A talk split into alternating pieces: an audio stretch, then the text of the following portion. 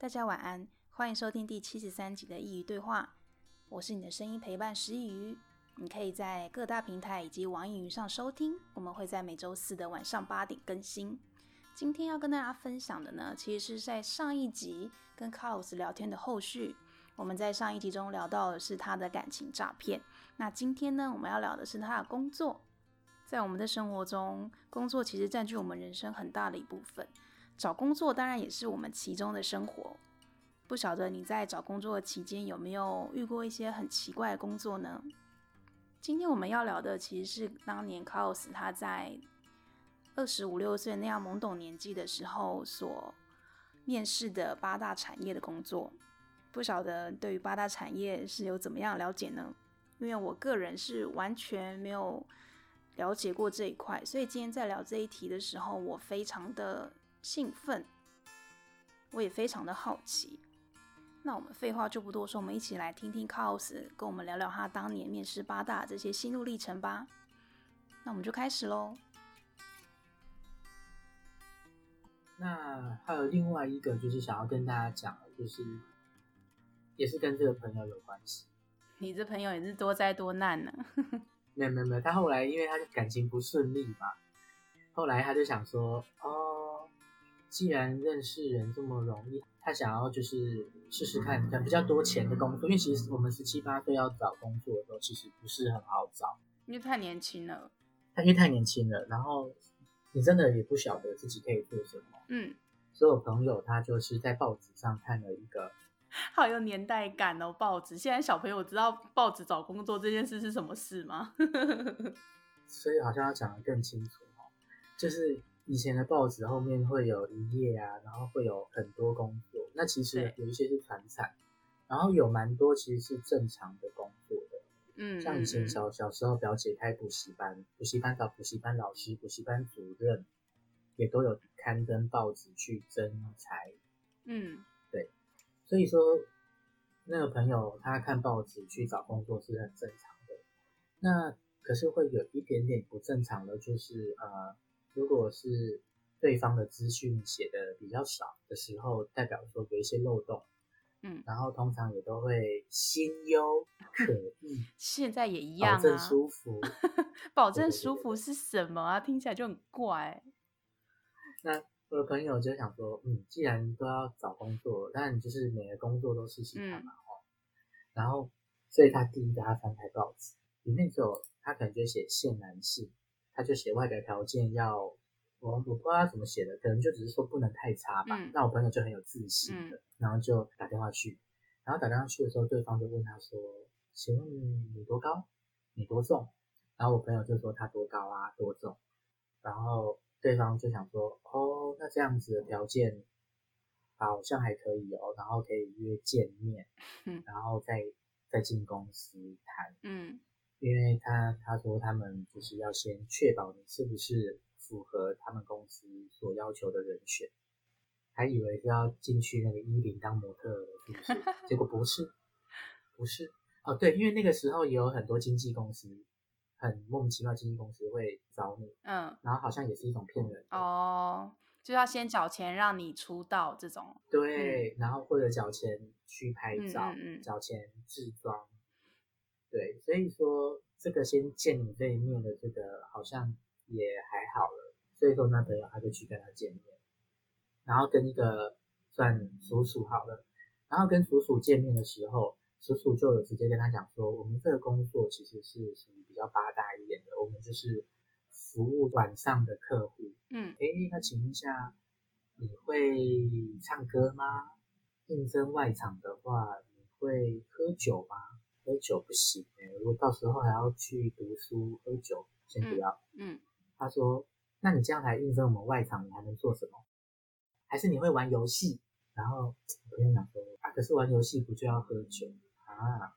外场不行。”那个叔叔感觉人蛮好的哦，很想帮忙。他说：“不然你外场不行的话，好啦，啊，不然你做内场啦。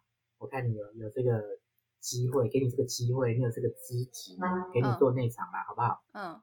好朋友想说，哦，好啊，好啊，好啊，感觉在内场，感觉就是在后面可能是端菜啊，对对对，而且薪水其实差不多，又不用在那喝酒，或者是在外面跟人家抛头露面闹事。嗯，好啊，这个好啊。结果嘞？结果他才问说，哦，好好，那我做内场。然后对方想说，哦，那内场的话，你男生女生都可以吗？嗯，OK，结论就是内场并不是在厨房或者是在后端，内场就是应该比较偏房间吧。是带出场的意思。对对对对对对对对。外场就是在外面让客人欢喜开心。嗯嗯嗯。然后如果客人开到某个程度了，可能就需要转到内场。所以它的内外场是这样分，而不是一般餐饮那种外场就是负责服务，内场负责就是烹饪这样。哦，对对对对对对。但是我必须说，以上不代表本台立场哦，就纯粹是我朋友的个案，他遇到那一家公司的外内场的分法。对，虽然说他没有被骗工作啦，可是他也想说，所以他后来有去吗？就想说，就真的不要啊，他真的没有去，学了一课，学了一课，可是也是浪费人家的时间啊。所以如果说你找工作的时候，你怕工作是假的或者是什么，你是要去问清楚。可是原本如果那个工作条件上面写的不清不楚的时候，你本来就不应该以身犯险啊。这个求职本来就是现在还是有很多陷阱，大家还是要小心。我觉得每个人在一个在二十五、二十六岁的时候，职场上还不够有历练，然后可能对社会还不够清楚的时候，然后有时候缺钱，然后都会很想要试试看到八大的工作，试试看这样子。嗯，就是有时候人生总是会有一些低潮，然后呢，我曾经也。有过低潮，所以说我有一次也是去面试这样的工作，因为从报纸上看来的。然后，对，可是我那时候已经有工作过了，纯粹就是想说，做工作已经做过好多份工作了，但纯粹就是想说，是不是真的有那种呃，让自己能够轻松，就是呃，你想躺着赚就对了，就了解看看这样子，对对对。后来呢？后来呢？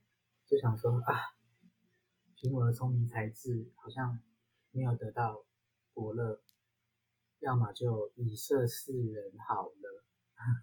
我 那时候几岁啊？好像也是二十几啊。那工作是比较偏少爷的工作，嗯，但是他是写就是高级人私人俱乐部什么东西，算公关啦。对对对，但他写的一切都非常的高级，不 low，嗯。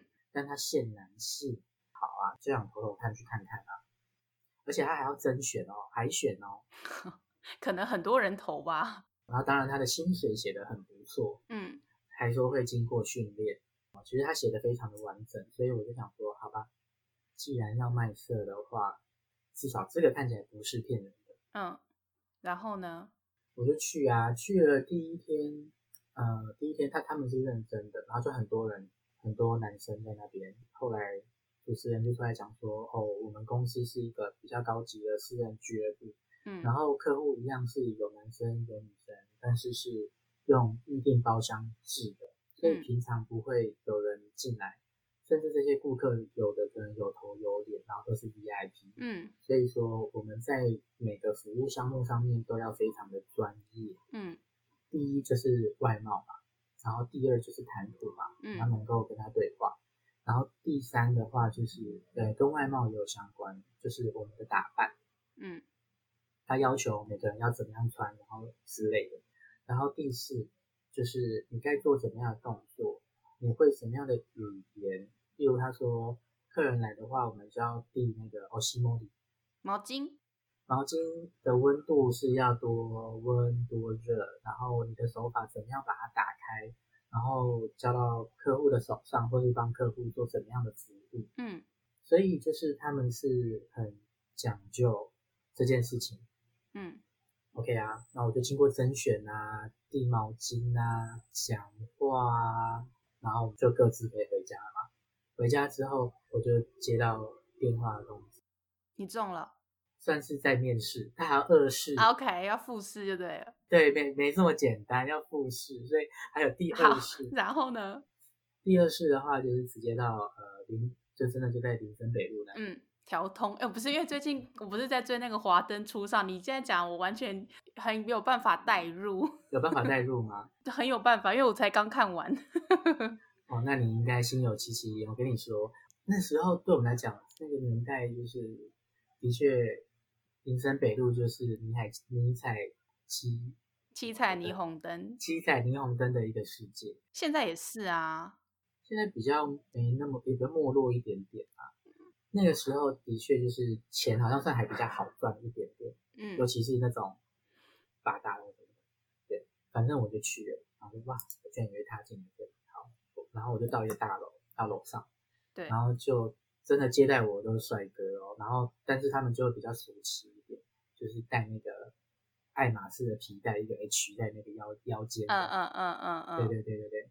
然后就就引荐我进去看他们老板，老板也是蛮年轻，然后应该是某某经理一样的，嗯、就朱经理啊，对我们朱经理，然后朱经理就邀请我坐下。朱经理就是真的做八，就是很像怎么讲，像黑道大哥通常都不会有小弟的气质。嗯嗯嗯，他那是文人哦。嗯，然后他就是他就他就跟我讲说，你知道我们这个是八大行业对吧？那你对八大行业有什么样的想法跟看法？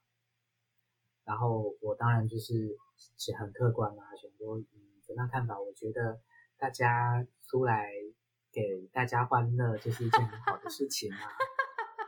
真的在面试哎，好好笑。对啊，我们本来就没有没有什么看法，而且因为我本来也没有一直涉及八大，年纪还小，对，年纪也还小。他说嗯，好，很好，很好。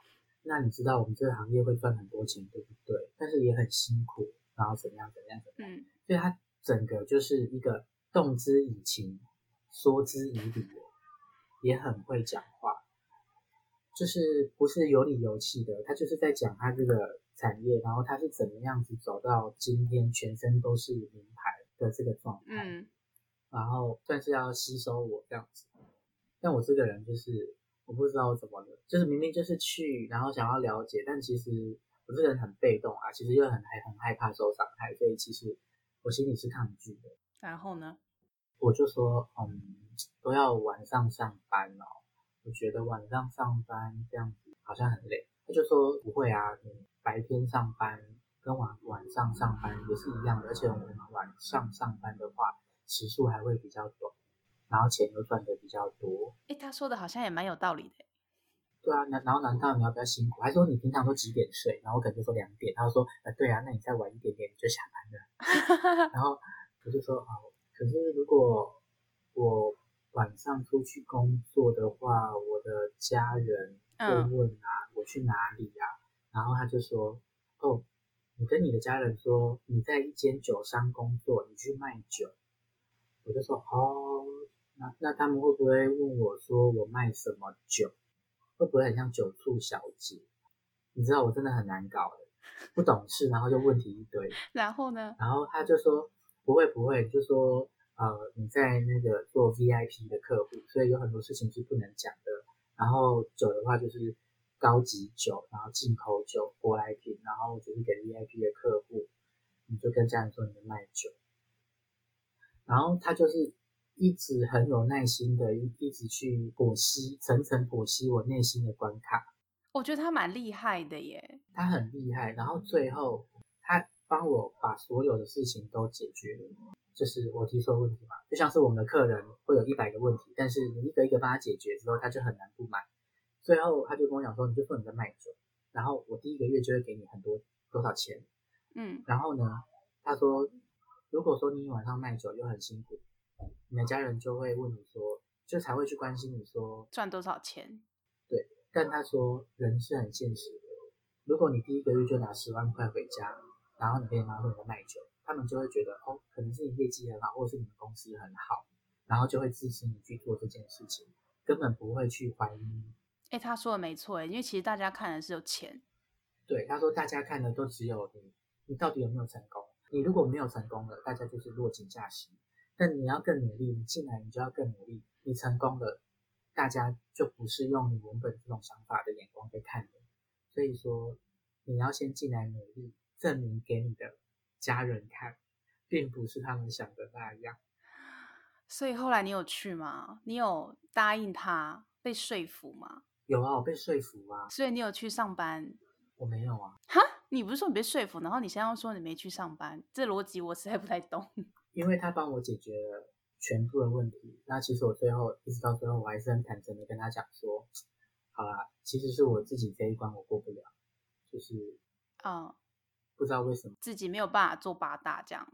就我也没有说八大哪里不好，我不知道哪里过不了，我不知道哪一关啦。现在回想也想不起来是哪一关，就是突然有一种好像。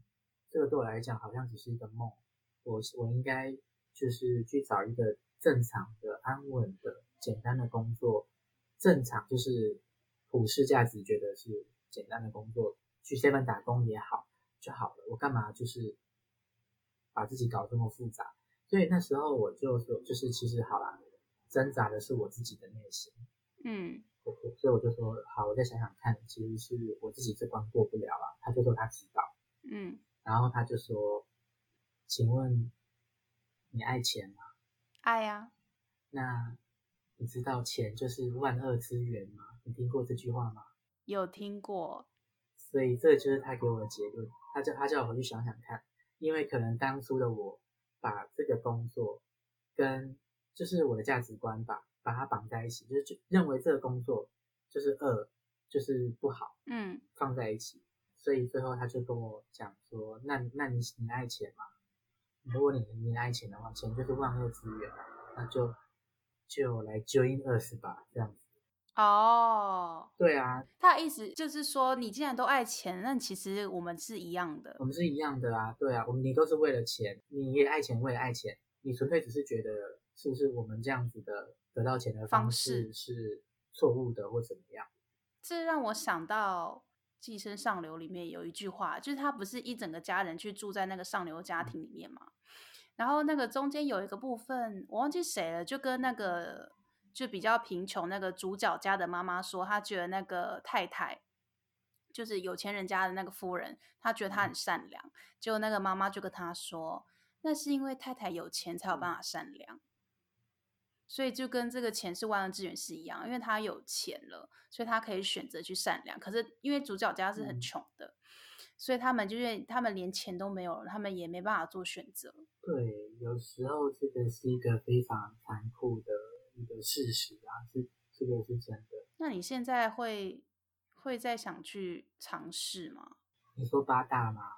嗯，再回到当年的你，还是不会耶，还是不会。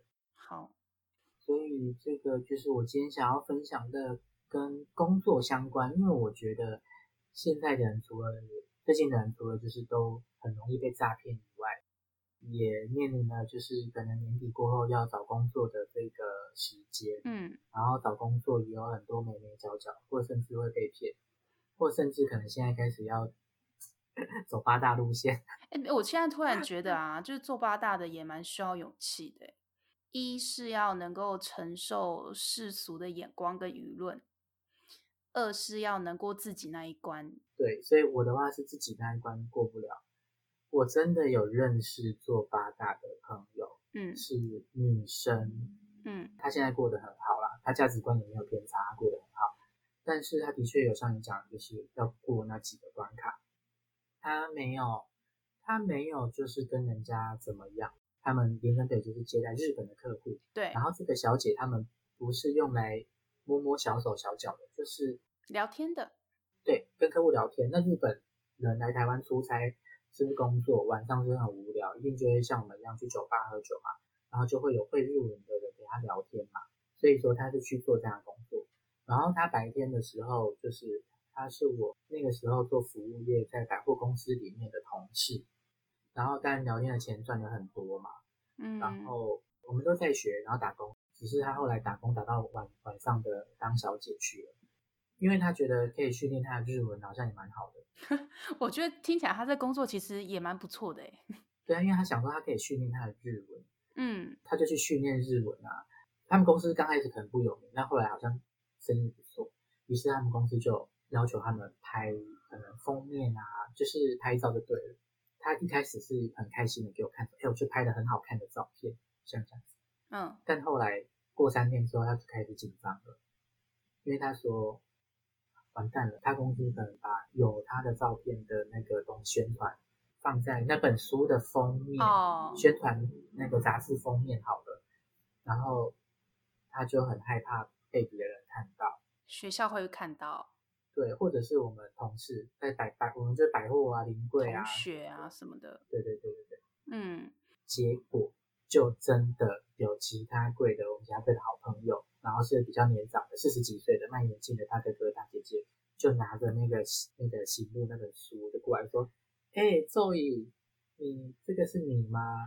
”然后呢？然后他就很尴尬嘛，然后他就说：“哦，不是啊，不是啊，只是长得很像而已啦。”然后什么的。当然，我后来觉得应该是大家都知道。可是，就像你讲的，他选择去做这个工作，他除了战胜了自己心中那一关以外，他还是某种程度很在乎别人的眼光。其实他不想让别人知道。一定的啊，这个因为这个以普世价值来说，他们是不被接受的。对啊。